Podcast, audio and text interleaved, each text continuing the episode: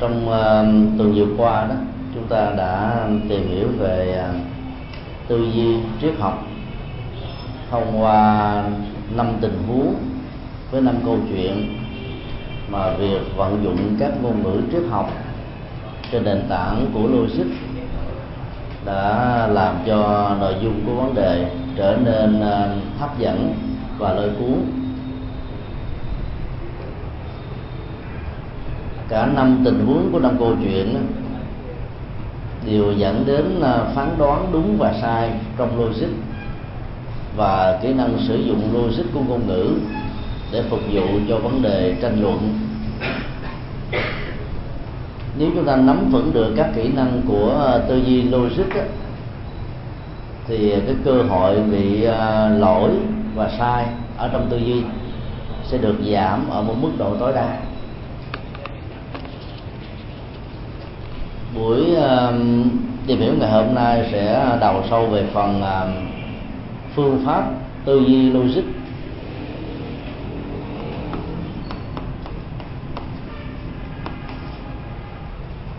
Phương pháp tư duy logic là một uh, trong những um, kỹ năng giúp cho chúng ta có được uh, cách thức tư duy lý giải và dẫn đến uh, phán đoán một vấn đề nó đạt được ở mức độ chuẩn xác của nó.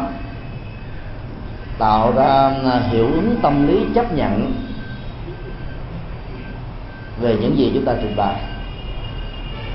Và giá trị của sự chấp nhận về phương diện tâm lý này đó sẽ giúp cho người phát ngôn những phán đoán có được giá trị đồng tình. Chúng ta có thể nói um, phương pháp tư duy logic chính là cái nghệ thuật giúp cho mình um, có thể biện luận vấn đề một cách đúng pháp và hợp lý. Khái niệm đúng pháp và hợp lý đó được hiểu trước nhất là sự phản ánh đúng với bản chất của sự vật hiện tượng đang diễn ra như chúng đang là hợp lý là là nó không được quyền đi ngược lại bất kỳ những quy luật nào của chân lý. Chẳng hạn như à, duyên khởi, vô thường, vô ngã. Và nhờ đó đó, chúng ta tránh được tất cả những sai lầm do ứng dụng sai nguyên tắc của logic ở trong à, vấn đề phát ngôn và trình bày tư tưởng, trí năng của mình cho người khác. Người à, thực tập à, phương pháp lý luận logic sẽ có thể à, có được một văn phong rất là mạch lạc và chặt chẽ. Bởi vì chúng ta nắm rõ được các kỹ năng của nó. Nói có trình tự, có thứ lớp, và có sức thuyết phục cao. Một trong những những đặc điểm của giáo pháp Đức Phật được nêu ở trong kinh tạng Bali đó là toàn hảo ở đoạn đầu toàn hảo ở đoạn giữa và toàn hảo ở đoạn kết thúc. Và nhằm muốn nói lên được cái tính cách thuyết phục ở trong uh, trình bày Phật pháp vừa có tính cách là tuệ giác từ bi và sự xác thực về logic đó, ở trong những nội dung này đạt được ở mức độ khá cao. Cho nên à, thính chúng không ai là không hài lòng. Và hơn thế nữa đó đã sử dụng cái um, nội dung được hài lòng thông qua sự hỗ trợ của logic. Có những quyết định uh, rất là đứng đắn về con đường thực tập cho nên à, giải quyết được những bế tắc ở trong đời sống sinh hoạt thường nhật. Bản chất của tư duy logic là làm sao không tạo ra bất cứ cái gì có thể dẫn đến tình trạng thiếu nhất quán hay là mâu thuẫn. Và ở trong à, ngôn ngữ học logic Phật giáo, gọi là điều mà chúng ta phải tránh là tự ngữ tương vi không thể để cho bất kỳ một dữ liệu nào một phương pháp nào một phán đoán nào của mình chủ trương được quyền nó có nội dung đối lập. Bởi vì làm như thế đó, thì chính tự mình không nắm vững được cái quan điểm của mình thì làm thế nào có thể thuyết phục người khác đi theo quan điểm đó? Do đó um, kết quả là um, phương pháp tư duy triết học đó, và cụ thể là tư duy uh, logic sẽ giúp cho chúng ta um, xác định rất rõ một cách có phương pháp rằng là tất cả các khái niệm và phán đoán đó không thể để người khác đánh bại được. Ở trong uh, ngôn ngữ của dân phạm đó thì khái niệm được hiểu chung là các từ. Trong khi đó nó phán đoán đó, được hiểu chung là mệnh đề hoặc là câu. Sở dĩ mà cái ngành à, uh, logic học không dùng uh, từ và câu là bởi vì nó bị hiểu nghĩa một cách giới hạn và lệ thuộc hoàn toàn vào nghĩa đen chữ trắng của dân phạm trong khi đó trong triết học đó và nội dung của từ và ý tưởng của câu đó nó không lệ thuộc ở trong nhân phạm và ngôn ngữ mà nó lệ thuộc vào hệ quy chiếu và định nghĩa trong từng trường phái trong từng quan điểm trong từng học thuyết. Do đó mỗi một từ như vậy gọi là một khái niệm. Và mỗi uh, triết lý hay là tôn giáo đều có quan điểm và định nghĩa khác nhau dẫn đến những phán đoán hoàn toàn khác biệt như là những sở trường.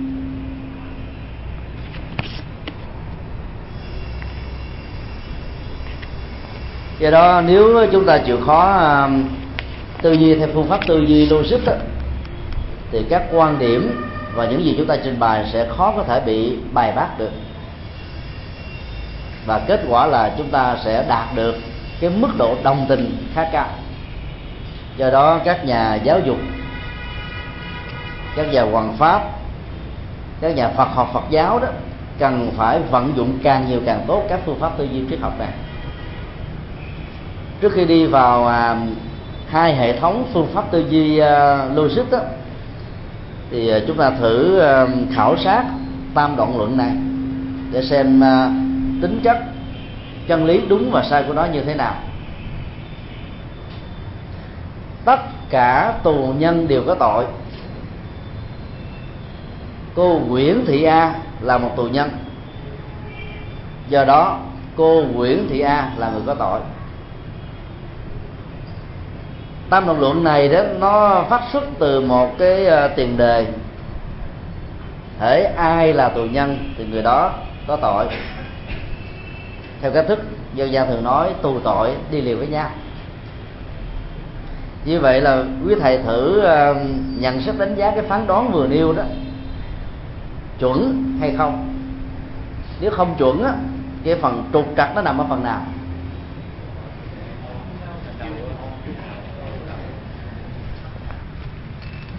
À, nam mô bổn sư thích nam minh phật. Rồi mời kính bạch thầy. Theo như con thấy là à, nó có vấn đề ngay từ cái phần đầu à, bởi vì tất cả tù nhân đều có tội. À, thường thì tất cả tù nhân đều có tội nhưng mà à, cũng có những trường hợp là một số người bị bắt lầm chẳng hạn. À, như vậy thì à, nếu mà một mệnh đề mà chỉ có một vài trường hợp sai thì cái mệnh đề đó coi như là không được à, hoàn hảo. Tôi nhận xét vừa rồi à, rất là chuẩn. Ở chỗ à, đưa ra các cái tình huống bị quan khi mà các tăng chứng vật chứng nó rơi vào tình trạng tình ngay lý giác, hoặc là nó rơi vào những cái kết quả mà người ta đã à, cài đặt sẵn để gán ghép một người vô tội trở thành một kẻ có tội. Và khi à, mình không đủ tăng chứng vật chứng để phản biện lại những gì đang có mặt, theo luật pháp chữ đen nghĩa trắng chúng ta được xem là người có tội và được đưa vào trong tù. Ba lần à, đi sinh hoạt tại trại giam K20 huyện Hồng Trôm, tỉnh Bến Tre. Chúng tôi à, thấy rằng là cái cách dùng từ ở Việt Nam đó dành cho những người tù nhân không được hay. Dùng cái từ phạm nhân. Từ tù nhân là một từ trung tính còn phạm nhân đó là một từ đó mà xác định rất rõ rằng là họ có tội rồi. Ít nhất là vi phạm luật pháp, vi phạm những à, khuôn phép đạo đức của một quốc gia, vi phạm vào những điều không được làm. Và do đó, tội của họ đã được xác định tính cách đúng và sai đây, không còn được bàn thảo nữa. Trong khi đó, ở nước ngoài đó thì người ta dùng à, cái từ là tù nhân, là người ở trong tù lấy cái bối cảnh không gian ờ, đó để ờ, mô tả về cái hoàn cảnh sống và cái tình trạng mà người đó đang có mặt. Cho nên khi mà mình ờ, nêu cái nội dung như thế đó thì mức độ đó trung lập đó, nó sẽ cao hơn. Bởi vì có rất nhiều người hoàn toàn không có tội nhưng mà vẫn bị ở tù. Cho nên tiền đề này đã sai ở cách thức căn bản. Là bởi vì đặt ra cái khả thể vi phạm luật pháp ở tất cả mọi người có mặt trong đó. Cái chuyến uh, thuyết giảng um, lần thứ hai tại trại giam với đề tài ờ, tự do nội tại chúng tôi uh, có yêu cầu tất cả các vị uh, tù nhân hãy thực tập phương pháp quán tự của nhà Phật bằng cách chơi chữ đó. Nhà tu bỏ giáo quyền trở thành nhà tu xem cái thời gian mình đang ở ờ, trong ờ, trại đó, là cái thời gian tu tập và chuyển hóa. Mỗi một cái dấu quyền ở trên chữ ờ, chữ tù đó, nó làm cho con người thất điên bắt đảo, nặng dữ lắm. Do đó đừng có mang phát cái dấu quyền đó ở trên nhận thức của mình. Dấu quyền đó là lòng tham, lòng sân, lòng si, khổ đau, nghiệp chướng, hay là cái chủ nghĩa vị kỷ, hưởng thụ không tin nhân quả, đạo đức, không tin đề sau. Không còn có niềm tin gì đối với cuộc đời hạnh phúc bằng cái ờ, sinh hoạt thường nhật. Thì sau khi chia sẻ thì có ờ, một chị ờ, vốn là thư ký của một huyện.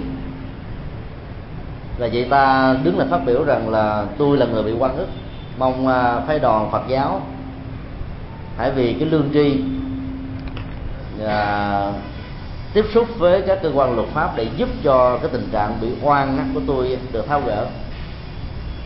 Và sau hai lần nghe giảng thì chị ta phát biểu rằng là đây là hai lần đầu tiên ở trong nhà tù có văn hóa. Ý của ta nói rằng là vì mang thân phận của một người bị ghép vào là tội gắn liền với tù tội cho nên cách ứng xử trong đó nó nó không có được cái tính cách lịch sự bị phạt bị đánh bị rầy bị chửi bị mắng đó, là chuyện thường nhật. Cái tình trạng đại bàng đen đại bàng đỏ đại bàng xanh ở đâu cũng có. Nếu các nhà quản lý các nhà giám thị đó mà không có nghiêm minh thì chính những người đó là đại đại bàng mafia của đại bàng. Và họ phải sống trải qua hai hai giai đoạn đại bàng. Đại bàng gần với mình ở chung với mình với thân phận với mình nhưng được cái quyền quản lý mình.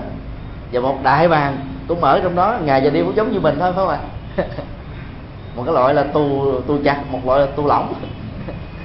Người quản lý đó, nếu không làm đúng cái lương tâm, không làm đúng cái gì à, đã được đặt lên trách nhiệm của mình, thì họ cũng giống như là một người đang ở trong tù vậy đó. Do đó, khi đặt ra một tiền đề mà bị sai lầm đó, thì cái kết quả đó, nó sẽ dẫn đến sai lầm và do đó chúng ta tạo ra nỗi khổ niềm oan cho rất nhiều người. Chính vì thế mà cái phương pháp tư duy logic đó nó, nó rất là đặc quan trọng ở cách thức chúng ta đặt vấn đề. Cái nội hàm của vấn đề được đặt ra đó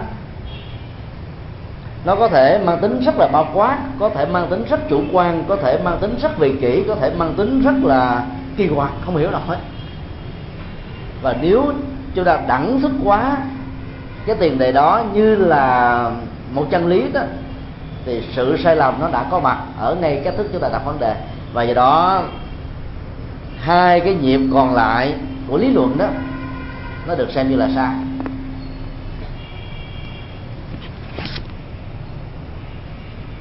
Để tránh những cái tình trạng à, sai lầm như thế đó, thì à, trước giúp chúng ta tìm hiểu về à, luật đồng nhất.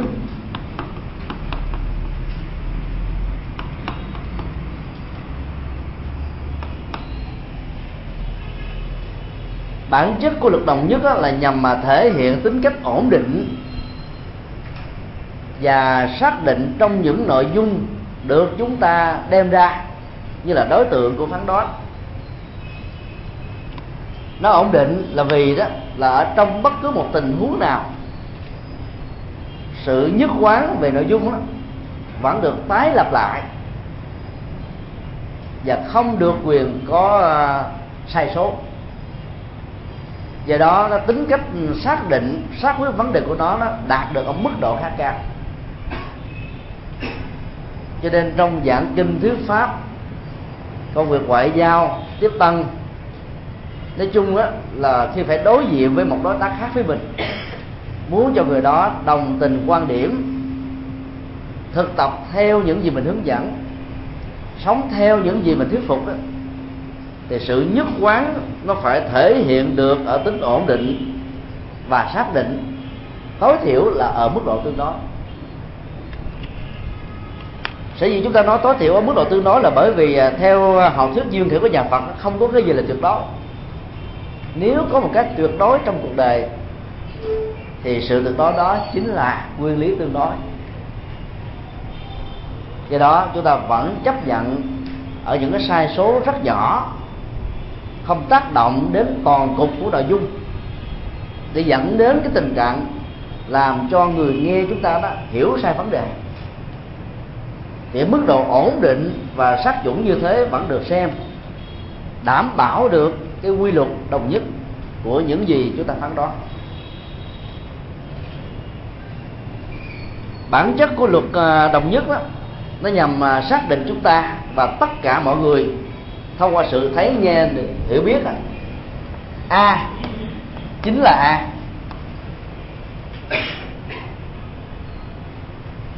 Chứ a không thể là một cái phi a.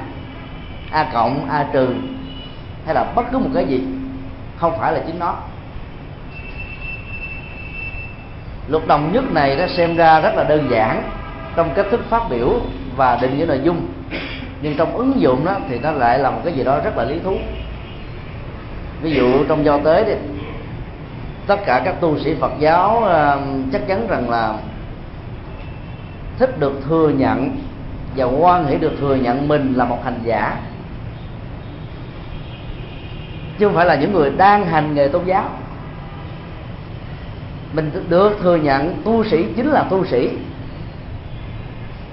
Nó tạo ra được cái tính cách đồng nhất từ lúc mà các hành giả tu sĩ này phát nguyện đi theo con đường tâm linh của đức phật và trở về cái truyền thống tâm linh đó trong quá khứ đó, thì nó cũng đã từng như thế chứ nó không có hề có một sự thay đổi. Dùng bất kỳ một khái niệm nào và những định nghĩa gì, hành nghề tôn giáo, hay là gọi bằng cái từ anh, cô, chị, vân vân nó đều vi phạm vào cái luật đồng nhất này. Vì người ta là một hành giả tu sĩ, phải gọi người ta bằng những ngôn ngữ mặc ước đồng nhất ở trong hệ thống. Nếu sử dụng theo cái hệ thống riêng của mình, thì cái tính cách đồng nhất trong giao tế, trong tình huống này nó bị phá vỡ. Và vậy đó, nó có thể dẫn đến các cái tình trạng là không cảm thông, không hiểu biết và khó có thể có được kết quả của sự đồng thuận lẫn nhau trong tinh thần quan hỷ và hợp tác. Chính vì thế mà mình là xác quyết được cái tính cách a chính là a đó, nó sẽ tạo ra cái hệ quả là không bao giờ dẫn đến tình trạng bị lộn xộn, lẫn lộn giữa vật này với vật khác. Ở trong à, học thuyết chính danh à, của triết học à, chính trị xã hội khổng tử thì cái nội dung ờ, chính của học thuyết này chính là để tạo ra sự nhất quán trong cách thức mô tả sự vật và sự kiện. Là bởi vì ờ, lẫn lộn về nội dung, thông qua hiểu sai về khái niệm, hay nói cái khác là thiếu chính danh, thì lúc đó nó dẫn đến những cái tình trạng đó, tức là muốn làm mà không thực hiện được. Bởi vì chức và cái quyền hạn để thực hiện cái nhiệm vụ mà mình đang gánh vác nó nó không tương thích với nhau. Từ đó nó dẫn đến một cái khái niệm mới là danh chánh ngôn thuận. Ở vai trò với cái chức danh đó cái nội dung phát biểu của mình đó, mới dễ được sự đồng thuận của quần chúng. Đây là cái mặt ước xã hội cũng là cái thông lệ quốc tế và cũng là cái quan điểm chung. Do đó thể hiện được tính cách đồng nhất đó đó là một điều hay tuy nhiên đó, ở trong ờ, logic học Phật giáo đó, chúng ta được quyền thay đổi cái khái niệm mà nội dung của nó đó, nó có thể có được cái giá trị tương đương. Thì cái quy luật đó vẫn được đảm bảo là tính độc nhất, là thống nhất, mà không bị vi phạm vào sự mâu thuẫn. Đây là cái điểm đặc biệt nhất ở trong ờ, logic học của Phật giáo. Nếu trong cái khổng tử đó, chủ trương chính danh là con đường duy nhất của chính trị và xã hội, thì Phật giáo chủ trương ngược lại là không nên chấp nê vào danh tướng. Qua câu phát biểu trong kinh kim cang, phàm sở hữu tướng, giai thị hư vọng. Bởi vì khi mình định danh một cái gì đó đó, nó sẽ tạo ra một cái khung nội hàm. Các nội dung ở trong đó nó được chứa đựng với một cái đường kính ở trong cái nội hàm đó và khi nghe đến những danh sư như thế nếu người ta không thích mình cái cảm giác bị khủng bố sợ hãi thù hằn ganh tị ghét bỏ sẽ dẫn đến cái phản ứng bạo lực hơn. Đó là xóa sổ cái sự hiện hữu của một cái danh xưng này. Trong uh, các giai đoạn lịch sử chúng ta thấy nó từng diễn ra như thế. Cho nên uh, đối diện trước những nghịch cảnh như vậy nếu chúng ta quá uh, là trung thành với cái chánh danh về tính đồng nhất qua các khái niệm mà không quan trọng đến cái nội dung của nó. Để mình được phép mạnh dạng thay đổi cái ngoại hình của nó nhưng mà nội dung vẫn được đồng nhất, thì chúng ta sẽ khó có thể làm đạo được lắm. Cái tinh thần đồng nhất mà chúng ta có, không ai có thể kiểm soát chúng ta được. Trong đầu chúng ta tư duy cái gì? Cái chuyện đó là chuyện của mình biết còn là thiên hạ chỉ có thể làm công việc loại suy hay là quy nạp, diễn dịch hay là tổng hợp, còn bao gồm cả bốn. Cho nên nó không có bằng chứng để có thể chụp mũ quy trách nhiệm hay là tạo rắc rối về phương diện pháp luật này và kia. Chính vì thế mà chấp danh là một trong những cái đó nó làm đánh mất luôn cái nội dung của thống nhất. Là bởi vì cái đó nó sẽ không được thực hiện. Và trong cái đó con đường hoàn pháp của chúng ta là làm thế nào để có được kết quả chứ không phải là thể hiện rằng mình có bản lĩnh hai cái này nó khác nhau. Bản lĩnh trong sự đồng nhất về uh, danh xưng đó nó là một trong những hỗ trợ rất là tác lực nhưng không phải là tất cả. Vấn đề là chúng ta giữ cái tinh thần đó thì tính đồng nhất ở trong luật đồng nhất đó vẫn được đảm bảo.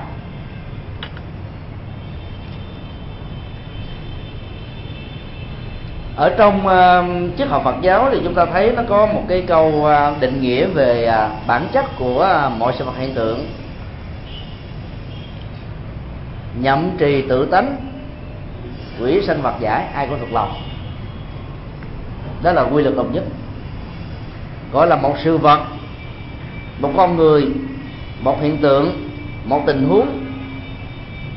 Dù là cái danh tổng thể hay cái danh cá thể thì trong bản thân của nó đó nó có cái bản chất. Và từ bản chất này nó không có cái gì có thể làm lẫn lộn với nó. Giàu có mạo nhận mạo xưng mạo danh. Và do đó khi tiếp xúc với bản chất của cái thực tại đó, đó chúng ta có được cái nội dung và hiểu ở trên một cái hệ quy ước và thông lệ quốc tế rằng nó là chính cái này chứ không phải là cái khác. Ví dụ chúng ta có những cách thức định danh cho người tu theo truyền thống bắc tông, ảnh hưởng nền văn hóa, ngôn ngữ chữ chữ hán. Thầy tu về hình thức là đầu tròn áo vuông, đâu có đầu ai tròn đâu, nhưng mà ta dùng cái câu rất hay, tròn. Ý muốn nói là tròn trịa về tư duy, tròn trịa về nhận thức, tròn trịa về đạo đức, tròn trịa về tâm linh. Tại vì cái đầu này là trung tâm của não. Còn áo đâu phải là vuông đâu. Áo này áo dài đúng không ạ? Nhưng mà nó vuông để cho nó nó có có vẻ như là uh, quy cách chững chạc đứng đắn. Không có tà vại không có ờ, cong quẹo không có méo mó không ạ. Một khái niệm rất hay để ám chỉ cho. Và do đó khi nhìn thấy cái hình thái như thế là chúng ta biết rằng đây là ông thầy tu phật giáo chứ không phải ông thầy tu bà la môn hay là ông thầy tu nào. Lại càng không phải là người đời. Do đó cái tính cách uh, giữ được cái tính chất của nó ở trong tự thân của nó qua cái nội dung đồng nhất đó, nó chính là cái yêu cầu đầu tiên để làm cho thấy nghe người biết không dẫn đến một cái phản ứng nhận xét ra một cái vật nào khác. Cái đó gọi là quỷ sanh vật giải.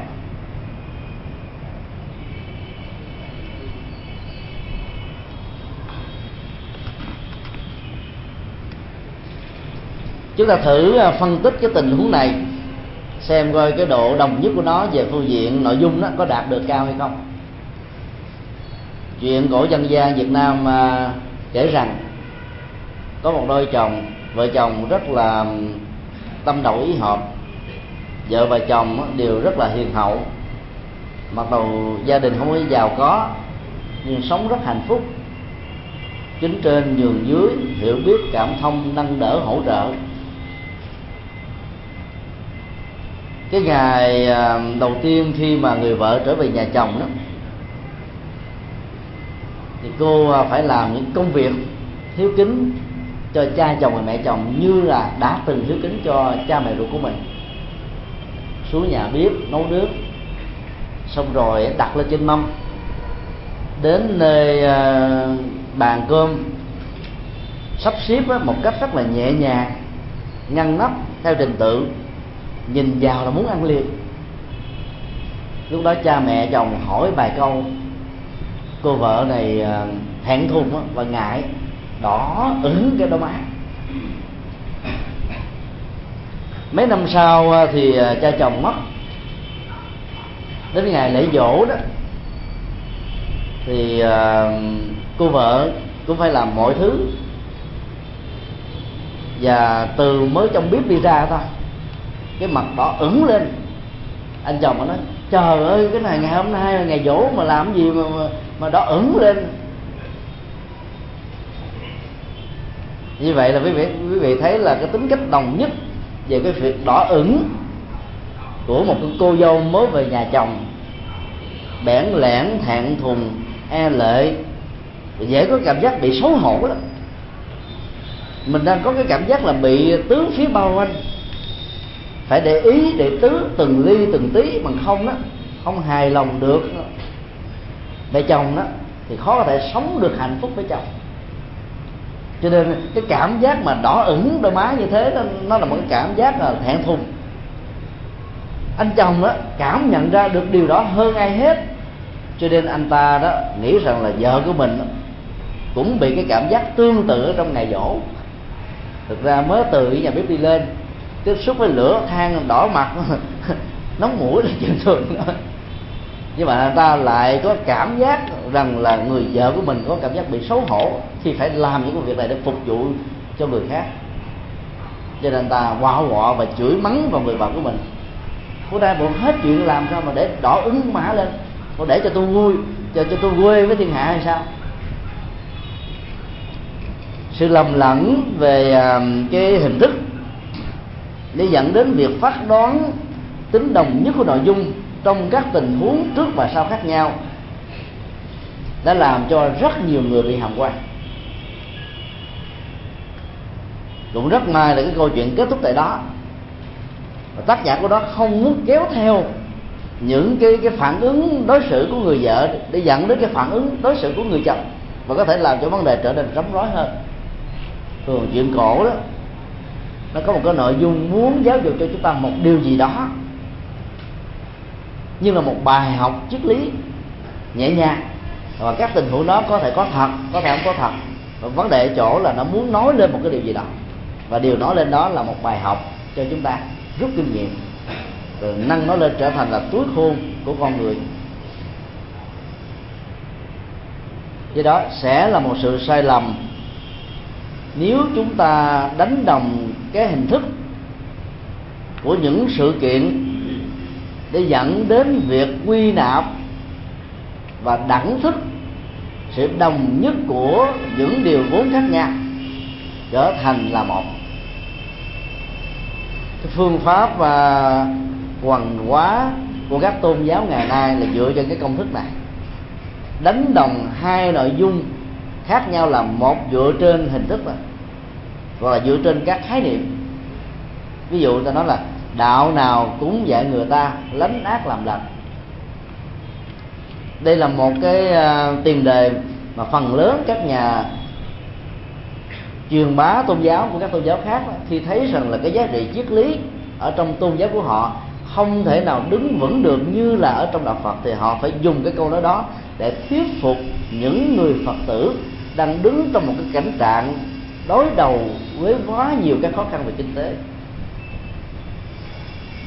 Và do đó muốn tháo gỡ cái bế tắc về kinh tế này, theo đạo có ngầm mà ăn là một nhu cầu không thể thiếu, mà muốn thuyết phục người ta, giúp cho người đó vượt qua được cái mặc cảm tội lỗi là bỏ tôn giáo gốc của mình để đi đến một tôn giáo khác, thì người ta phải nói rằng là đạo nào cũng vậy đó nó còn làm thôi, ở trong đạo phật quý vị cũng học như thế bây giờ theo đạo chúa quý vị cũng tiếp tục học như thế có gì đâu mà cảm thấy mặc cảm sợ hãi đâu à. Vào đi chừng nào thấy không hợp bỏ cũng được. Cái tình cảm của con người nó nó bám dây mơ rễ má nhanh lắm. Cái ăn nghĩa ở trong sự đối xử với nhau nhất là một uh, gói khi uh, một miếng khi đó gói khi đó là cho người ta khó quên. Và từ cái tình thân đó mà rất nhiều người trong thời gian ở đảo đã phải rũ bỏ tôn giáo của mình. Mặc dù vẫn biết rằng cái giá trị tâm linh ở trong đạo Phật đó không thể nào đồng nhất với các tôn giáo mà phải vượt lên trên. Nếu không nắm vững được cái đó đó là chúng ta sống theo cảm tính và cuối cùng đánh mất đi những gì rất quý báu của mình. Và cái mình đạt được chỉ là sỏi đá, trong khi cái bị đánh mất đó là ngọc, ngà, châu báu và kim cương. Đưa lên một cái cán cân như vậy để chúng ta quyết đoán là nên và không nên chứ bằng không đó nó sẽ dẫn đến những điều hối hận về sau này.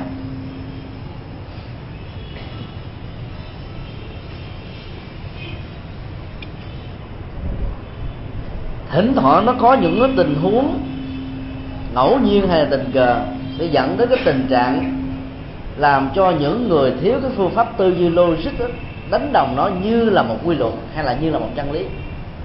Và đó cũng là một trong những cái cách thức tư duy sai lầm. Cái câu chuyện uh, dân gian uh, ôm cây đợi thỏ có lẽ là tất cả chúng ta đây đều nhớ. Một anh chàng thất nghiệp không biết bằng cách nào để mà có thể duy trì đời sống của mình bằng chén cơm manh áo. Xin nghề nghiệp thì người ta từ chối. Tới đó nhờ để làm việc ở đợi đó thì là ta lại chơi túng quẩn sau nhiều nỗ lực đó, không còn cách nào khác là anh ta chỉ trông chờ vào cái phận hên xuôi mai rủi. Mỏi mệt quá ngủ gục ở dưới một gốc cây. Có một con thỏ cho một đám thợ săn dí bánh để làm thịt. Trong sự khủng hoảng thỏ đã phải chạy chói chết. Và không ai đó nó đã lao đầu vào trong cái gốc cây nơi anh chàng thất nghiệp này đang nằm ngủ gãy cổ mà chết. Anh ta mừng quá, nghĩ rằng là nếu như mỗi ngày mình đều ra ngồi gốc cây từ sáng đến chiều này thì khỏi phải làm gì hết. Có thịt thỏ ăn rất ngon. Thường thịt thỏ đó dân nhà giàu, ở các thành phố lớn mới có cái gì để thưởng thức. Mình ở quê mùa đồng áng như thế này, mà có thì còn gì phước cho bằng. Cho nên ngày nào anh ta cũng ra ngồi gốc cây để đợi thỏ chả có thêm một con thỏ nào đến để nộp mò cho anh mà anh bị cái lưỡi chích bị ong cắn. Nó bị ờ, các cái loài ờ, bò sát ở xung quanh đó, nó làm ảnh hưởng đến sức khỏe rất nhiều. Do đó đó là những người mà thường à, có thói thái độ an ủi bám được cái gì là họ xem nó như là một cái phao. Và không cần phải nghĩ đến cái tính cách đồng nhất của nó.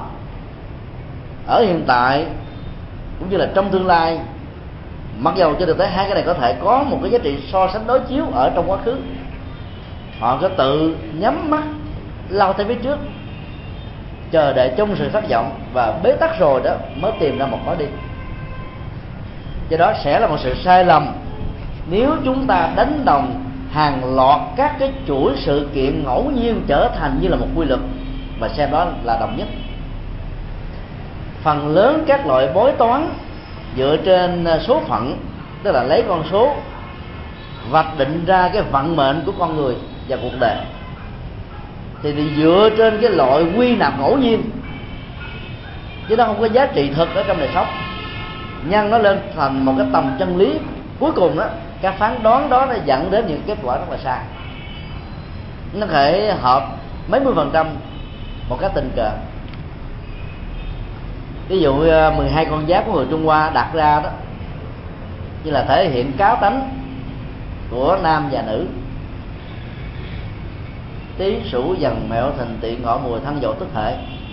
Nếu chúng ta có dịp ngồi à, đối thoại với à, những người rành và nghiên cứu về can chi như vừa điêu của Trung Hoa đó, thì họ sẽ nói chúng ta một cái bài bản rất là hấp dẫn con chuột đó, có cái năng lực có thể làm chính trị và kinh tế giỏi. Cho nên là ai sanh vào năm chuột đó thì cái năng lực đó hạt giống đó sẽ phát huy cao hơn là những người khác. Và đây là một cái tay rất là lão luyện có cái bẩm tính khôn ngoan. Muốn bắt được một con chuột đó đôi lúc chúng ta phải hy sinh rất nhiều củ gạo không ạ? À? phải đập thì mới đó Rồi bây giờ thì nó có bảy mà muốn có được nó thì chúng ta phải tốt những cái mồi còn à, nói về sức khỏe thì ta đề cập đến con trâu. Thì cực nhọc gánh vác chịu đựng hy sinh. Đầu tắt mặt tối mà vẫn không đủ ăn không đủ áo mặc.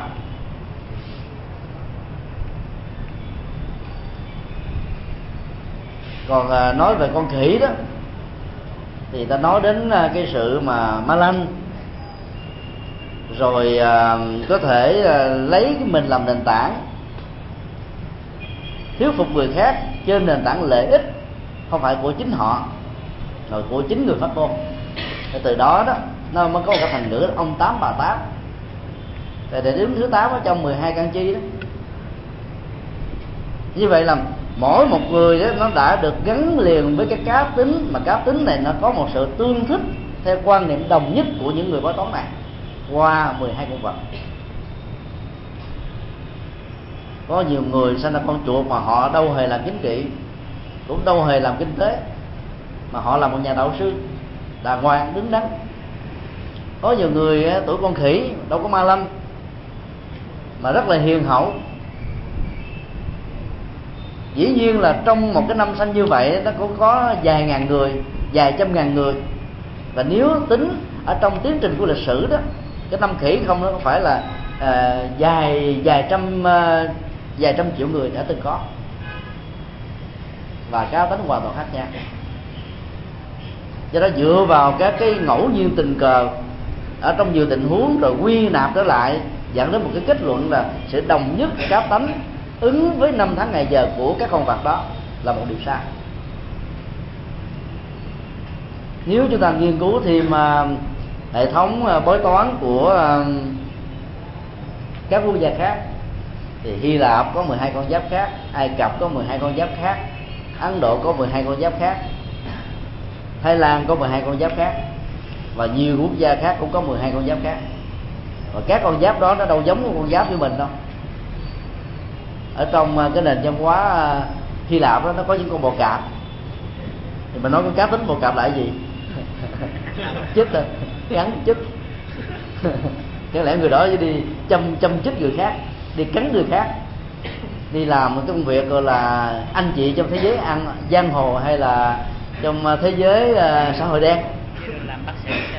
À, hoặc là làm bác sĩ hay là làm một cái dạng mà hút xì ke ma túy chết vô lý vô cùng phải không ạ? Do đó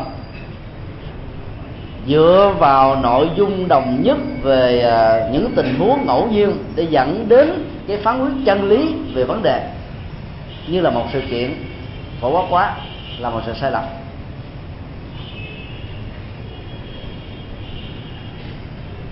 Ở trong lãnh đạo, nếu chúng ta ứng dụng cái phương pháp đồng nhất thì cái kết quả của lãnh đạo đạt được mức độ rất là cao. Cho nên ta thường nói là các nhà lãnh đạo giỏi phải là những nhà lãnh đạo độc tài cái chữ độc tài á nên cái nghe nghe cái vẻ xấu nếu chúng ta thay thế đó là thống nhất không mâu thuẫn trước và sau là một nó một là một nó hai là hai nó làm là làm nó không là không. Cái đó đó hoàn toàn phù hợp ở trong định nghĩa kinh tạng Bali chân nhân. Chân nhân là người không nói hai lời. Chân nhân là người lời nói và việc làm thống nhất với nhau. Chân nhân á, giữa tri thức và hành trì đó là hiệp nhất cái đó nó là một cái nội dung hoàn toàn mang tính thống nhất trên cái quy luật thống nhất. Và cái này đó, nó chính là một cái bài học về gương hạnh rất là mẫu mực. Các bậc phụ huynh cũng cần phải học cái đức tính chân nhân. Thì à, sự mẫu mực đó sẽ làm cho con em của mình đó cảm phục, thực tập và làm theo những gì chúng ta muốn nói. Một tình trạng phép vua thua lệ làng như ở Việt Nam hiện nay đó là một sự đại loạn về quản lý nhà nước chính sách một đường mà bên dưới thực hiện một ngã. Và lệ làng đó trở thành những ông trời con, những ông chủ tịch con. Những ông đó có thể hành hạ và có thể làm cho bá tánh bị điêu đứng với một chế độ rất hà khắc. Chúng ta đã từng trải qua những giai đoạn như thế. Và nếu không tạo ra được một cái tính nhất quán về à, phương diện quản lý đó, quản trị thì à, kết quả là nó sẽ dẫn đến tình trạng 12 sứ quân. Và do đó, đó cái hiệu quả của quản trị đó nó sẽ chỉ có thể đạt được ở mức độ cao nhất của nó là trung bình thôi. Do đó trong quản lý nhà nước hay là trong quản trị kinh doanh cái luật đồng nhất đó là luật yêu cầu đầu tiên. Nếu không có được cái tình trạng đồng nhất thì chúng ta sẽ khó có thể đạt được bất cứ một cái kết quả cao nào. Tốt nào?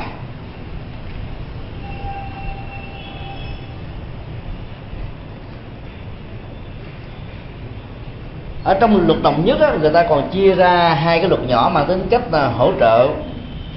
Thứ nhất là luật không mâu thuẫn. Nói đến đồng nhất là phải nói đến không mâu thuẫn.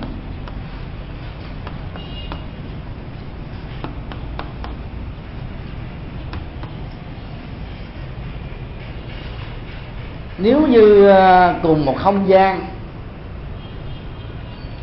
cùng ờ, thời gian và cùng ờ, tính điều kiện đó thì cái kết quả nó đạt được đó, nó phải là giống nhau. Thì chí đó, nó không được mâu thuẫn với nhau. Những cái như thế đó nó được gọi là luật không mâu thuẫn. Chẳng hạn như um, ở trong uh, cái không gian rất là chặt hẹp của học viện của chúng ta, ngày uh, lễ uh, tổng khai giảng đó, với số lượng dự kiến tham dự là 1.700 tăng sinh, ni sinh sinh viên của hai khóa. Con đường là quyến kiệm là một con đường ngắn, mà đường kính của nó nó chỉ có khoảng chừng là mười mấy mét thôi ngay cái thời điểm khai giảng cũng là cái thời điểm cao điểm của một ngày. Thì việc cạt xe là điều khó có thể tránh khỏi. Cái tiền đề này là một cái tiền đề mà những người làm giao thông đó đều biết. Do đó, nếu chúng ta chủ quan nghĩ rằng là số lượng người tập hợp đông trong một thời điểm cao như vậy mà không có không có bất cứ một vấn đề gì, là chúng ta có thể bị mâu thuẫn về bản chất của luật giao thông, hay là bản chất của sự kiện giao thông ở trên con đường Nguyễn kiệm, nơi mà trường chúng ta đang được đặt cơ sở. Nếu chúng ta làm một cái khảo sát khi mà lúc nào nó có số lượng người tập hợp đông ở trường trong một cái thời điểm cao, và không hề có các à, cảnh sát giao thông hỗ trợ đó thì cái kết quả, xác suất của kết quả giống nhau là đều bị kẹt xe. Làm cho chúng ta phải bị trễ cái thời gian từ một tiếng cho đến hai tiếng là chuyện rất bình thường. Thì khi gặp nhau trong nhiều cái hoàn cảnh như thế, không gian như thế, điều kiện như thế, thời thời gian như thế, mà kết quả chỉ là một, thì chúng ta phải thừa nhận rằng chúng ta phải tuân thủ nó. Hay chí ít chúng ta phải um, chuẩn bị để tháo gỡ những cái tình huống đó nếu nó xảy ra. Thì người sống có chủ trương có quan điểm có thái độ và cách giải quyết vấn đề như thế là người tuân thủ được cái luật không mâu thuẫn. Và kết quả là sự chuẩn bị của người đó nó đạt được mức độ cao nhất về phương diện tích cực. Mà không đó là chúng ta chấp nhận sự rủi ro. Và về phương diện quản lý và tổ chức đó để sự rủi ro diễn ra nhiều quá nó là một sự cố. Cho nên đó, nó không chứng tỏ rằng chúng ta là một nhà quản trị giỏi. Chính vì thế mà cái yêu cầu của luật không à, mâu thuẫn đó là chúng ta không thể tạo ra một cái phán đoán vừa làm nó mà vừa là không phải nó. Đồng tồn tại và song hành với nhau cùng một lúc. Ví dụ chúng ta nói à, đây là một cái bàn. Mà nó cũng không phải là cái bàn. Nói như vậy là chúng ta không có dứt khoát được về quan điểm, về thái độ, về lập trường. Vậy đó chúng ta không có thuyết phục được ai. Chúng ta nói theo cái kiểu mà nói um, nó bà phải. Để cho nếu cái người được chúng ta phát biểu, nhận định và đánh giá, đứng về cái vế, vừa là a thì họ cũng đồng tình với mình. Nhưng mà vì mình chưa xác định được rằng là người đó đứng ở cái thế nào, họ có thể là phi a. Cho nên đó, mình cũng nói, cái này cũng là vừa là cái phi a. Và nếu có hai thành phần ở đó, bên nào mình cũng được lòng cả. Không mất lòng với ai.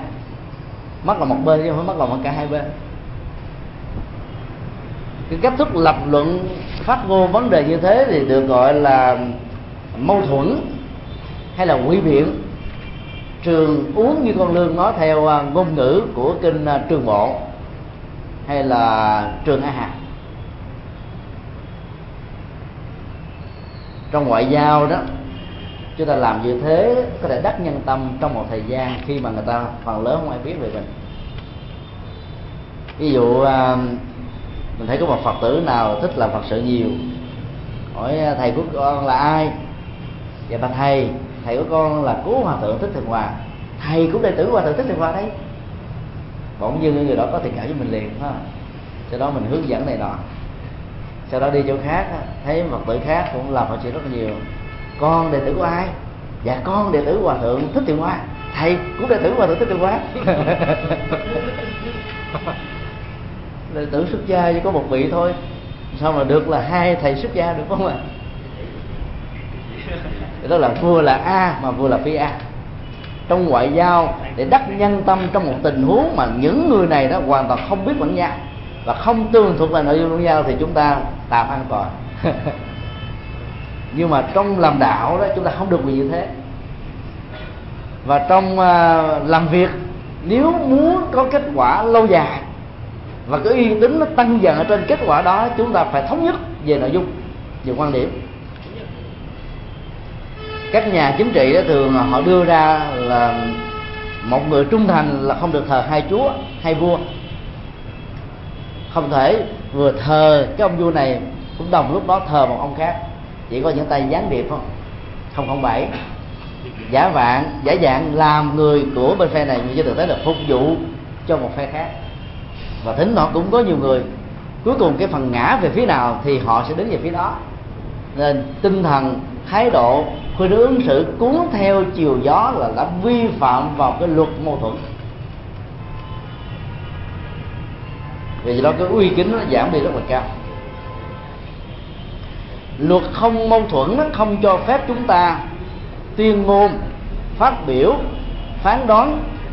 Những cái đó nó vừa mang yếu tố thuộc tính và đồng lúc đó nó mang yếu tố không thuộc tính tức là hai cái này chúng ta mô tả nó hoàn toàn ngược nhau về một sự kiện, về một con người, về một tình huống. Cái câu chuyện à, năm người mù rờ phôi đó, nó có một ý nghĩa sâu sắc ở trong tình huống này. Rõ ràng đó là nếu chúng ta yêu cầu có người ôm cái chân voi mô tả về cái con vật mà anh ta đang được yêu cầu, thì ta nói là con voi giống như là một trụ cột và anh nào ôm ngay cái phần bụng thì anh nói rằng là giống như là cái thùng phi. Ôm cái đuôi đó, anh ta nói giống như là một sợi dây. Ôm cái tay đó, anh ta nói giống như là một cái quạt. Và nếu chúng ta cũng yêu cầu anh ta tái lập lại để xác định cái quan điểm của mình, thì câu trả lời cũng vẫn là đồng nhất mà không hề có mâu thuẫn nào. Nhưng nếu chúng ta đem bốn kết quả phán đoán của bốn người được yêu cầu mô tả chúng ta thấy nó hoàn toàn mâu thuẫn với nhau. Thì trong tình huống về một sự kiện mà có nhiều mô tả với những nội dung đó, mâu thuẫn với nhau, chúng ta đưa quyền đặt vấn đề. Ở trong à, ngành à, văn bản học đó, nó cho phép chúng ta đặt vấn đề những tình huống như thế. Ví dụ như là trong à, kinh tạng Bali, trình bày một quan điểm ở trong kinh tạng đại thừa nó một quan điểm đối lập chẳng hạn cho là được phép chưa nên vội tin vào bất kỳ quan điểm nào, vào là của Bali hay là của đại thừa. Nếu như cả hai truyền thống đó đều thống nhất với nhau về một quan điểm nào đó, thì sự không mâu thuẫn này đó, nó được xem như là cái cái cái cái đỉnh cao nhất về tuệ giác mà đức phật có.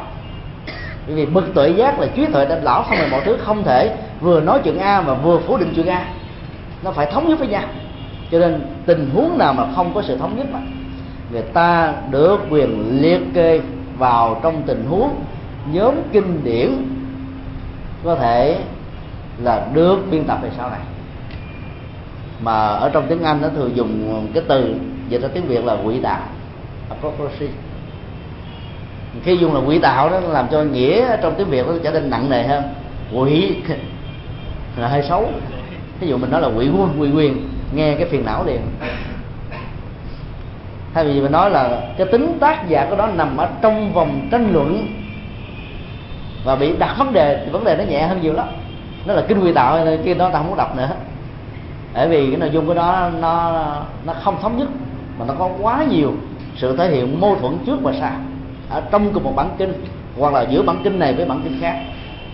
Cho nên dựa vào cái luật không mâu thuẫn này mà các nhà dân bản học đó đã bắt đầu truy ra được cái nào là cái được nghi vấn là được thêm vào sau này và cái nào là cái à, ở trong chính đó ở trong à, phương pháp nghiên cứu ở năm thứ nhất đó, chúng tôi có lần à, chia sẻ với vị rằng là ở trong kinh Diệu pháp liên hoa đó lúc đầu của nó chỉ có 26 phẩm về sau này có hai phẩm được bổ sung. Đó là phẩm Đà La Ni và phẩm Quan Thế Âm các nhà dân bản học đã dựa vào cái luật không mâu thuẫn đó để phân tích. Ở chỗ đó là toàn bộ 26 phẩm của kinh Diệu Pháp Liên quan nó đi vào cái trọng tâm gì? Khai thị ngộ nhập. Tức là gồm có bốn cái khuynh hướng, hoặc là khai, hoặc là thị, hoặc là ngộ, hoặc là nhập như là phương pháp luận để giúp cho các hành giả thừa nhận cái tiềm năng phật tính của mình để ứng xử làm sao cho nó tương thích với nó. Cho nên mặc cảm tự ti về cái thân phận hèn mọn của mình trong tiến trình sinh tử với nhiều khổ đau. Và bây giờ mình đánh mất niềm tin mình có thể vượt dậy được nó.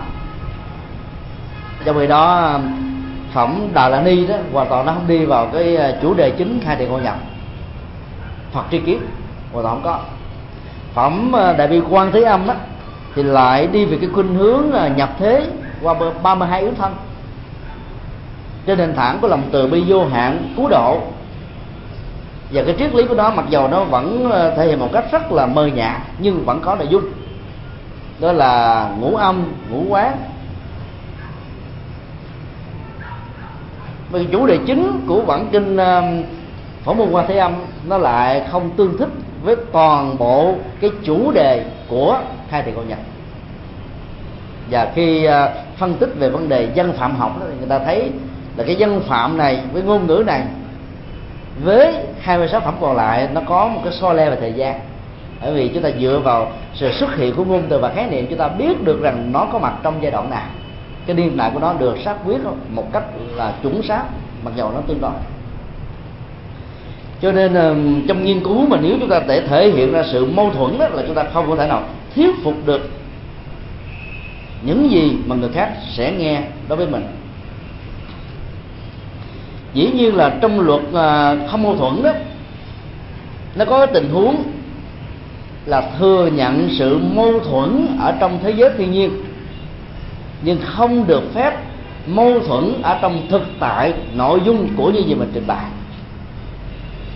Bản chất của sự mâu thuẫn á, nó là một cái trục xây để tạo ra một sự tối thiểu là tham khảo đối chiếu so sánh và từ đó nó như là một sự thúc đẩy vận hành sự tiến bộ. Phật giáo ờ, là một ờ, con đường tâm linh mà sự tiếp cận nó đó rất là đa dạng, phong phú, với một cái độ nhìn rất thoáng, cho nên chấp nhận cho phép đa pháp môn, đa tông phái, đa hành trì. Và do đó đó, chúng ta thấy là các tông môn pháp phái trong truyền thống phát triển của Phật giáo từ trước đến giờ đó, là có thể là không thống nhất với nhau về rất nhiều vấn đề. Thì vấn đề đó không sao cả. Nhờ đó mà nó có tâm hoa đua nở. Làm được nhiều công tác phật sự nó thích hợp với sở trường hạnh nguyện dấn thân của từng con người hơn. Hơn là chỉ có một cái phương pháp duy nhất buộc tất cả mọi người cùng theo. Cái tính thống nhất đó, đó nó cao nhưng không đồng không có nghĩa rằng là chúng ta không cho phép tất cả mọi sự sai biệt có thể có. Nếu cái kết quả của con đường sai biệt này dẫn đến một nội dung đó là sự giác ngộ an vui giải thoát. Giống như là trăm sông tu về biển, chỉ còn một vị mặn như vậy là cái tính đồng nhất ở trong giáo pháp của Đức Phật vẫn được thừa nhận, nhưng mà cái sự đa dạng của trăm sông vẫn không hề được phủ định, không hề bị phủ định. Vì bản chất của trăm sông và biển cả cũng là nước thôi. Thì đây là cái điểm đặc biệt của đạo Phật.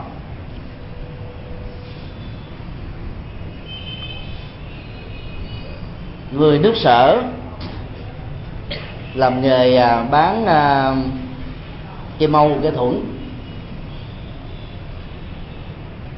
Và cái người bán này đó, quảng cáo rất hay. Khi à, đối diện với các khách hàng cần những cây mâu hoặc là bén nhọn, có thể chọc thủng đối phương trong những cái tình huống cần phải tự vệ hay là chiến đấu, thì anh ta nói rằng là cây mâu này đó chưa bao giờ biết chiến bại là gì. Cho nên nó có thể chọc thủng tất cả mọi thứ. Đó là cái đại tiền đề của ta được ra. Nhiều khi khác đó, đối với những khách hàng cần mua cái cái thuẫn, tức là cái vòng tre cho nên đây để chống cái kim đó, thì anh ta là nói rằng đây là cái kim mà chưa bao giờ bị bất kỳ một cái giáo mát vũ khí nào có thể chọc thủng được nó. Dĩ nhiên là hai đối tượng khách hàng này là cần hai cái nội dung mặt hàng khác nhau. Do đó họ đâu có thể có cơ hội là lắng nghe được cái sự quảng cáo về hai cái nhất ở trong một cái ờ, một một một cái nơi buôn bán. Vì cái nào nhất hơn cái nào? Bản thân của nó đã có sự mâu thuẫn rồi cái người mà bán hàng ngồi kế bên đó, nghe anh này nói thắc mắc khó chịu lắm.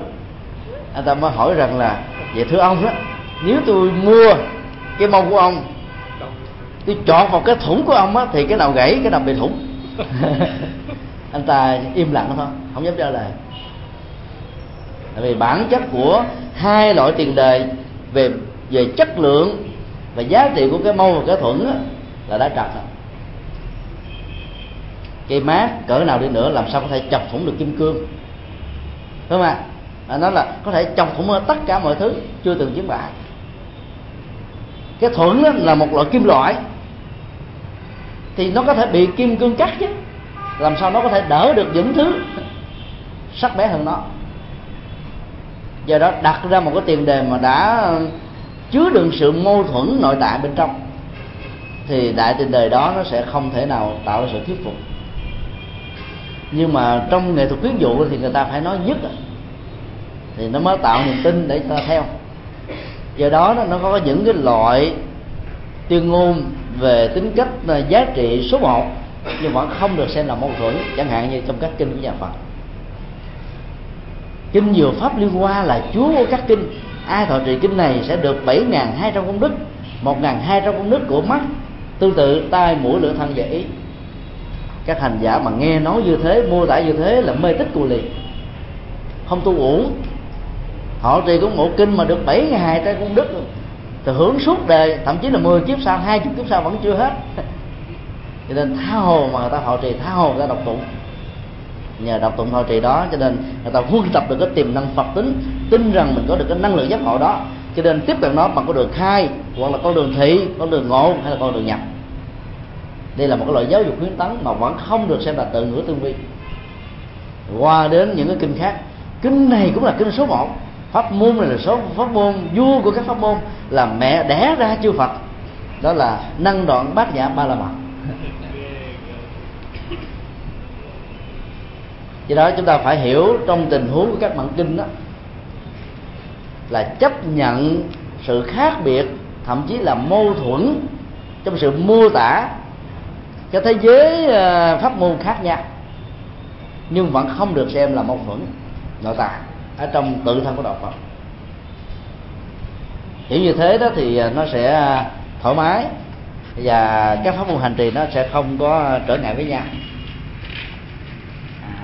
Đức Phật và thầy, cho con có một cái thắc mắc là khi mình so sánh tư tưởng trong kinh bát nhã với cái lực mâu thuẫn này thì giữa hai tư tưởng này như thế nào thầy? Giải thích cho cái bản chất ờ, logic của hệ tư tưởng bát nhã đó có thể tạm gọi là một cái hệ thống tháo dỡ bất cứ cái gì được dàn dựng như là một công cụ và phương tiện trong nhu cầu mà chúng ta không thể nào không có nó còn bản chất của luật mâu thuẫn ở trong logic học đó nó là những cái quy định về logic và ngôn ngữ mà trọng tâm của nó là tính nội dung. Không được chống trái với nhau vì như thế thì tiền đề không có thể được thiết lập. Còn uh, trí tuệ bát nhã giúp cho chúng ta phương tiện dựng lên những tiền đề rồi sau đó khi đạt được cái nội dung của tiền đề này rồi đó, phải tháo dỡ nó đi. Bởi vì để nó còn lại thì nó sẽ bị vướng víu. Cho nên nó không có sự à, giống nhau giữa à, cái à, cái logic bát nhã năng đoạn và cái logic của tam đoạn luận, đặc biệt qua, thông qua cái luật không được mâu thuẫn này. Trí tuệ bát nhã cho phép mình sử dụng cái phương tiện quyền xảo để dẫn dụ cho người khác khi mà người đó chưa có đủ các năng lực để có thể chấp nhận trực tiếp cái nguồn tự giác ở mức độ cao và sâu, thì vẫn có thể hướng dẫn cho họ những cái có thể thấp hơn những gì mà đạo Phật dạy. Đó là lý do mà ở trong ờ, kinh địa tạng chúng ta thấy nó có hình ảnh của đa thành giáo. Mà vốn việc chấp nhận tính cách đa thành giáo sẽ dẫn đến tình trạng là hủy hoại cái hợp thức nhân quả vốn được xem như là một sở trường của Đức Phật thông qua hệ thống tứ thánh đế. Hiểu được cái đó có thể giúp cho con người trở thành một bậc thánh. Phương tiện quyền xảo cho phép các vị uh, biên tập kinh địa tạng đó đặt ra một vấn đề thay vì để cho quần chúng á, tin vào các cái tín ngưỡng dân gian thông thường. Thì cái niềm tin đó làm cho họ ngày càng mê tín hơn ngày càng bế tắc hơn. Lần này đó kết nạp hết tất cả các vị ờ, đa thần giáo kia, trở thành như là những người đệ tử của bồ tát địa tạng. Thì còn có gì để phải ngại nữa? Thay vì ờ, người ta đến với những vị thần thần sông, thần nước, thần cây, thần trên trời, thần mặt đất, thần không gian và xem đó như là sáng tạo của mình. Bây giờ những vị này đã có một vị thầy tâm linh, đó là bồ tát địa tạng cho nên trở về với đạo phật, tức là trở về với tôn giáo mẹ vẫn hay hơn là những tôn giáo con. Đó là phương tiện quy xảo đó và một phẩm ở trong ờ, kinh địa tạng có đó một ý rất sâu sắc là các vị ờ, thổ địa đều là đệ tử của một cài địa tạng. Có vị chủ quản về việc xấu, có vị chủ quản về việc tốt, nhưng do về nghiệp chướng phần lớn chúng con phải đi qua thế giới ác nhiều lành ít. Và do đó đó, có những người làm việc xấu và cũng có những người làm việc tốt trong cuộc đời. Nhưng khi các vị thổ địa hay là thành hoàng đã trở thành đệ tử của địa tạng rồi, tức là cái cõi đất tâm bao la hơn, vĩ đại hơn và trong khi các vị thần linh này chỉ là một hạt giống ở trong cái mảnh đất tâm này, thì lúc đó có gì để mâu thuẫn, có gì để sợ nữa? Dung nhiếp hết tất cả mọi thứ để cho người ta thấy rằng là trong đạo Phật cái gì cũng có. Và đến với đạo Phật đó nếu cái tâm linh ở mức độ thấp, cái nhu cầu thấp, thì hưởng những cái này. Ở mức độ cao thì hiểu mười phương diện triết lý và biểu tượng, không mất mát đi thế nào. Thì làm như thế là một nghệ thuật văn pháp, và nó không hề được lý giải như là một sự nghệ, như là một cái biểu hiện ngược lại với luật nhân quả nhà phật. Do đó, lý giải kinh điển đại thừa mà bỏ qua việc mô tả về cái hệ biểu tượng và triết lý và để đào sâu vào nội dung chứa ẩn tàng bên dưới này đó là một cái sự thiếu sót. Cho nên tiếp xúc từ góc độ biểu tượng và triết lý thì chúng ta sẽ không thấy rằng các mô tả trong kinh địa tạng mâu thuẫn với các bản kinh đại thừa còn lại và đặc biệt là kinh tạng Bali do đó đó là khi mình học những cái này thì mình uh, huấn luyện thêm cái năng năng lực tư duy đó chứ không phải là nó bà phải nói sao cũng đúng nói sao cũng thích hợp, không phải như thế. Cái luật thứ hai để hỗ trợ cho luật đồng nhất đó là luật tuyệt tam luật này được định nghĩa một cách khái quát rằng nó là gạt bỏ cái thứ ba. Theo công thức, hoặc là có, hoặc không có, chứ không thể là vừa có vừa không. Bốn định đề hay là bốn phán đoán triết học của người ấn độ trước thời đại và đồng thời với đức phật đó, được gọi là tứ cứu trong chữ hát. Có, không có, vừa có, vừa không có, chẳng có, chẳng không có. Thì trong cái nền triết học của phương tây, qua sự hỗ trợ của logic học đó, thì họ lấy hai cái định đề chính, đó là có và không tức là khẳng định và phủ định và họ không chấp nhận hai cái còn lại, vì hai cái còn lại đó là con đẻ của hai cái vừa nêu. Chứng minh tính cách chân lý của hai cái vừa nêu về đúng và sai, thì hai cái kéo theo sau như là hai cái quan hệ, con từ quan hệ mẹ này sẽ có kết quả ngay từ tự thân của nó dưới hình thức và sự hỗ trợ của nội hàm tức là bao gồm. Cho nên đó là phương tây họ gọn hơn, dùng có và không chứ không dùng hai cái vế phối hợp theo dạng phủ định. Vừa có vừa không và phối hợp theo dạng phủ định là chẳng có chẳng không. Như vậy là cái quy luật tuyệt tam á, nó yêu cầu chúng ta phải đứng về một phía. Theo cái thế giới nhị nguyên phân minh rạch ròi và hệ luật pháp ở trên thế giới này đều đứng theo cái cách thức luật tuyệt tam làm luật pháp mà không dựa trên tính đồng nhất tính không mâu thuẫn và luật tuyệt tam đó thì à, xã hội sẽ bị rối loạn. Người ta chứng minh đúng hoặc sai. Chứ không nói là ở người này cũng đúng mà người này cũng sai. Không được như thế. Vậy đó, bản chất của nhị cứu còn lại ở trong tứ cứu đó, tổng hợp của cái khẳng định và phủ định của có và không, sẽ không còn có giá trị chân lý và từ ngàn xưa Đức Phật đã phủ định những thứ này. Bởi vì các phán đoán có sẽ dẫn đến à, thường kiến luận. Các phán đoán không đó sẽ dẫn đến đoạn kiến luận. Thì phán đoán tổng hợp của có không đó sẽ dẫn đến ba phải. Thì phán học chẳng có chẳng không thì dẫn đến là hoài nghi. Tại vì mình không nắm vững được cho nên mình nói một cách lờ mờ. Biết không biết nó phải gì không? Cũng có thể như thế. Ở trong hoàn pháp nhất là đi từ cái tinh thần à, à tội giác của nhà Phật đó, không biết nó có phải vậy không? Hình như là nó dường dường như thế là điều phản ánh của mức độ hoài nghi mà một hành giả tâm linh nhà Phật không được cho phép mình có. Chính vì thế mà ở trong à, cái bài à, phân tích về à, thiết lập tăng đoàn đó, chúng tôi có đưa ra giả thuyết về việc là thỉnh Đức Phật nhập niết bàn sau khi chứng đạo đó, là một giả thuyết mang tính cách là khuyến tấn giáo dục chính trị tôn giáo của những nhà biên tập kinh điển hơn là mô tả về một sự thật. Vì nếu nó là một sự thật, thì Đức Phật còn do dự cho thực tế. Tuệ giác của đức phật qua các định nghĩa là không hề có bất kỳ một do dự nào. Mà ở ngay sơ quả thôi, các hành giả đã đạt được bất thối chuyển, tức là không còn do dự nữa rồi. Bất thối chuyển về cái đời sống đạo đức này. Cho nên ờ, chúng ta thấy rất rõ rằng là cái tình huống ở trong việc mà thỉnh đức phật thuyết pháp hay thỉnh đức phật nhập nước bàn thì đức phật chần chừ phải chờ tới giờ lui, sau đó mới quyết định đi, theo lời khuyến tấn của phạm thiên. Nó không có giá trị ờ, logic, nó không có giá trị ờ, thoát khỏi cái ờ, mâu thuẫn, nó không có giá trị về triệt ta. Hoặc là cái này, hoặc là kia chứ không thể là cái lẳng quẩn như hai cái sau khi yêu cầu mới bắt đầu làm. Dĩ nhiên bên cạnh đó nó cũng có những cái giá trị khác mà cái người biên tập nội dung như vậy đó, muốn gửi gắm đó là để cho giáo pháp có giá trị đó thì phải có sự thính cầu. Chứ đừng giảng pháp như là uh, sơn đông bảy võ vì làm như thế nó không có giá trị.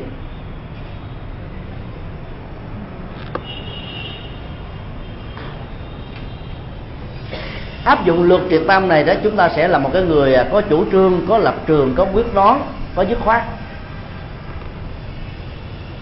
trong ờ, lãnh đạo kinh doanh đó,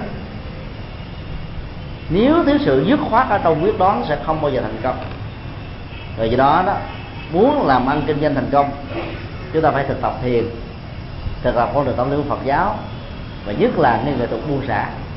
Bởi vì quyết định trên thực tế là một sự buông xả. Chúng ta buông hàng trăm ngàn và vô số hay là n lần cái còn lại và chỉ giữ lấy một cái duy nhất mà thôi nếu chúng ta không à, sáng suốt ở trong việc này đó, hoặc là có hoặc là không, nắm lấy một cái, thì lúc đó đó chúng ta sẽ bị lẳng quẩn và tính cơ hội của thời gian nó bị trôi qua. Kiến bất hủ như tầm thiên lý. Cái cơ hội nó khó có thể tái lập lại. Dầu chúng ta có muốn, có yêu cầu. Mà muốn như vậy thì cái lòng buông xả mình về những cái mà mình xem rằng là nó có một cái quá trình tình cảm với mình, gắn bó với mình, thân thiết với mình, đóng góp cho mình, phục vụ cho mình. Tất cả những cái với mình, với tổ chức của mình, cho mình vì đất mình, sẽ làm cho mình cắt ra không nổi. Nhưng mà câu chuyện à, ở trong à, a hàm đó, bỏ của gánh vàng. Một người bị rơi vào do dự vì vi phạm và cái luật trượt tam gánh đóng củi từ sáng cho đến trưa mỏi mệt rồi giờ thấy cái loại gỗ quý hơn bỏ nó thì uổng quá. Cho nên trung thành với cái sự mỏi mệt đó. Vác nó thêm đến chiều. Thấy loại uh, kim loại tốt hơn. Tiếc con bỏ nói rằng hồi sáng mới nửa đường tôi còn chưa muốn bỏ. Huống hồ là bây giờ đi hai bằng ba đoạn đường rồi. Tiếc núi nào cho bằng. Đến chiều tối đó thì gặp được vàng anh ta cũng tình nguyện giữ trung thành với cái cũ không dám bỏ. Vì nói rằng là thà tôi à, chịu nghèo cái này nó gắn bó với tôi bỏ không nổi thì xem ra đó anh ta à, giống như là đang thực tập cái cái luật uh, triệt tan. Anh ta nắm lấy cái phần gỗ chung thành với phần gỗ. Nhưng mà cái sự quyết định về có và không trong tình huống này nó không có khôn ngoan không sáng suốt. Vì mục đích của việc tìm gỗ là cái gì? Đó là hệ giá trị sau khi bán cái sản phẩm này ra thị trường tạo ra cái giá trị tương đương về kinh tế để đảm bảo được công ăn việc làm à, cơm no, áo ấm. Còn loại gỗ quý thì giá trị của nó có thể gấp 10 lần, vàng bạc có thể gấp trăm lần, ngàn lần. Cho nên bám vào hình thức mà quên đi cái nội dung và cái kết quả cuối cùng của nó, thì giàu cho thuận theo cái luật triệt tam đi nữa, vẫn không có kết quả gì. Còn à, anh à, bỏ của lính vàng anh ta cũng chấp nhận một cái. Theo từng giai đoạn, ở trong cái giai đoạn đó thì cái kiến thức của anh đã chừng đó, cái phương tiện để thực hiện được cái kiến thức nó chừng đó, các cái điều kiện để dẫn đến cái kết quả thực hiện đó cũng chừng đó, thì anh ta tạm chấp nhận đó. Với một sự hài lòng, ít muốn biết đủ. Và khi mà cái hoàn cảnh điều kiện nó được thay đổi, cái tình huống nó khác, nội dung nó khác, kết quả nó khác, thì anh ta rất là nhanh chóng và tiếp tục áp dụng cái luật triệt tam ở trong giai đoạn mới này và nắm lấy cái mới đó với hệ giá trị cao hơn. Và cuối cùng, anh ta đạt được vàng. Là vì anh ta đã quyết định sáng suốt thông qua việc buông bỏ những cái phi giá trị. Cho nên à, Phật giáo có thể giúp cho mình có thể ứng dụng các cái tầng cấp của luật triệt tam trong từng giai đoạn. Còn trong luật phương Tây nó chỉ có một tình huống thôi. Đầu chí cuối là như vậy. Quyết tử. Hoặc là quyết sống. Một là một chứ không có một cái nào khác ngoài cái đó. Ngoài à, quy luật đồng nhất ra thì nó còn có quy luật lý do. Tức là những à, cơ sở biện luận, những điều kiện hỗ trợ, những lý do thích hợp để giúp cho cái tính logic ở trong biện luận và mọi vấn đề, bao gồm tính nội dung, được đảm bảo ở mức độ cao nhất của nó. Ở trong luật lý do đó thì trọng tâm chính yếu của nó là luật nhân quả. Định nghĩa về luật nhân quả trong logic học rất đơn giản. Mọi vật đều có nguyên do. Trong cùng một hoàn cảnh, với các điều kiện nguyên nhân giống nhau, thì cái kết quả đạt được là phải thống nhất.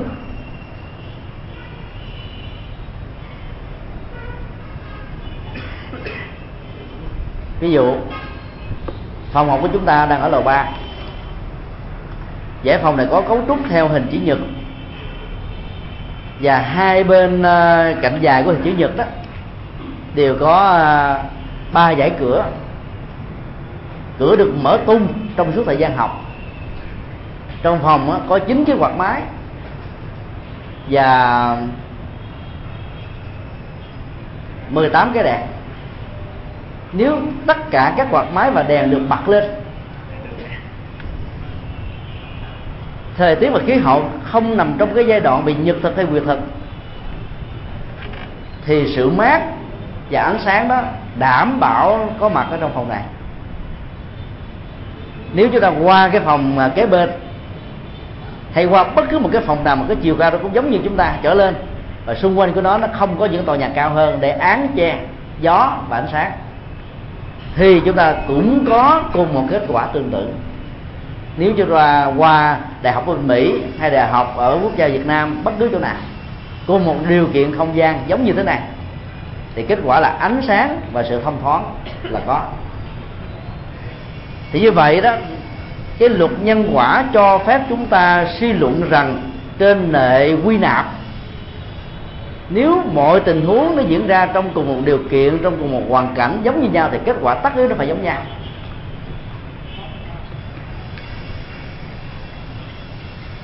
Đây là cái trọng tâm thước đo của luật nhân quả và đạo phật đó là một nền tảng logic học rất là vững chãi về phương diện này.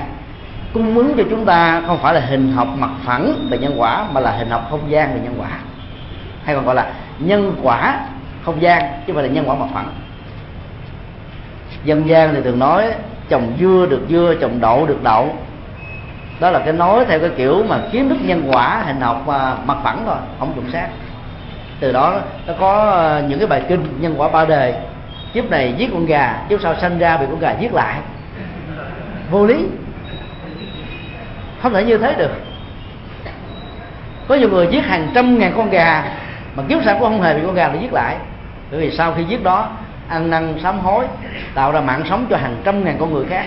Thì cái lực buồn trừ về nhân quả này, cắn cái nó trừ nhau nó loại trừ, nó triệt tiêu lẫn nhau. Thì cái mạng sống của những con người mà được cứu này đó, nó tương đương với cái số lượng với mạng sống của con gà bị giết.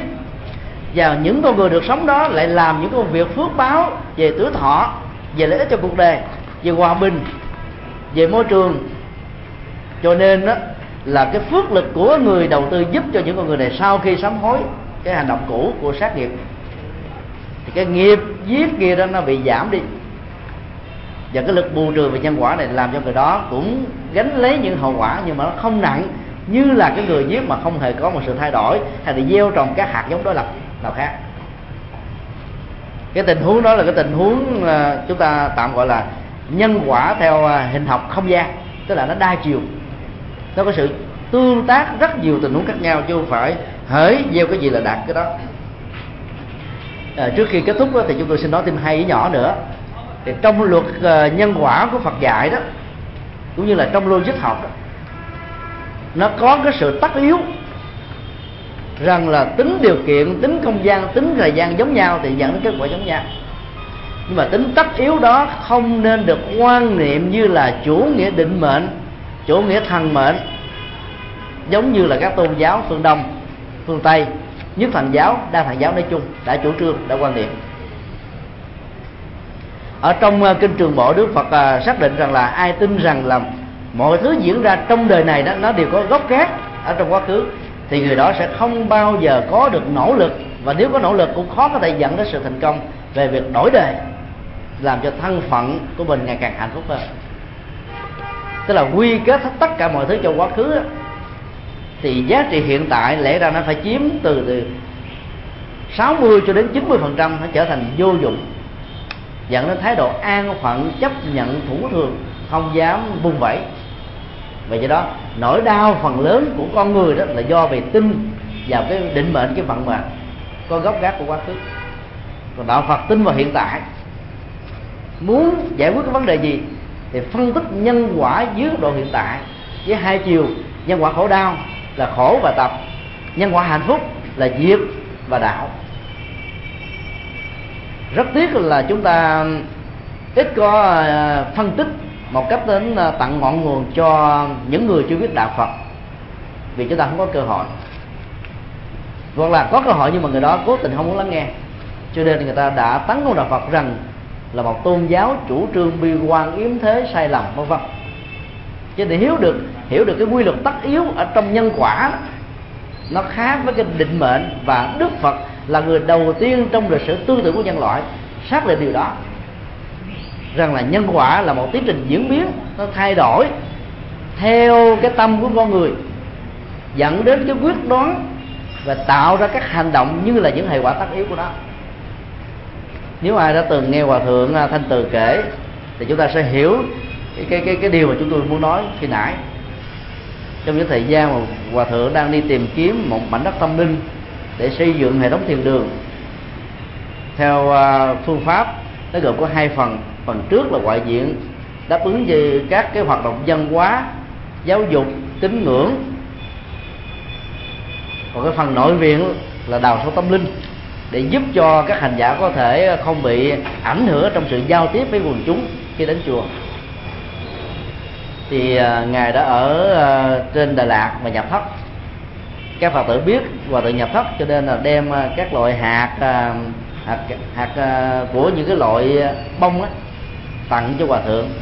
Hòa thượng đã đích thân tặng tay mình đào những cái uh, ụ đất bỏ các cái loại hạt cây bông xuống rồi tưới xong sau đó vào nhập thất luôn một lèo. Cuối mùa thấp ra nó nhìn thấy không thấy bông đâu cả, mà toàn là thấy cỏ. Lần sau đó, hòa thượng cũng làm tương tự như thế. Nhưng mà sau khi gieo hạt xong rồi thì hòa thượng mới mở cửa sổ ra nhìn. Thì thấy là mấy chú chim á, xà xuống, dùng chân nó cào ra nên lõm hết tất cả mấy cái loại hạt này. Cái nên còn hạt đâu mà lên thế đó hòa thượng mới ờ, kết luận như thế này. Chưa chắc gì trồng đậu được đậu trồng dưa mà được dưa đâu. Trồng đậu có thể được cái khác trồng dưa có được cái khác. Câu chuyện tiếu lâm đó rất là sâu sắc. Về trong cuộc đời này đôi lúc đó chúng ta đầu tư làm kinh tế. Chúng ta không được cái cái cái cái hiệu quả của kinh tế là giàu sang phú quý mà sát tiệm, tiêu tán thòn. Thậm chí dẫn đến cái tình trạng là tự vận như là ở tại ờ, Ấn Độ. Cứ mỗi năm sau những thời kỳ vụ mùa trung bình là 50 cho đến 500 người chết do tự tử. Vì thất bại ở trong uh, vụ mùa. Thuê tiền của các địa chủ với một cái giá lãi suất rất cao.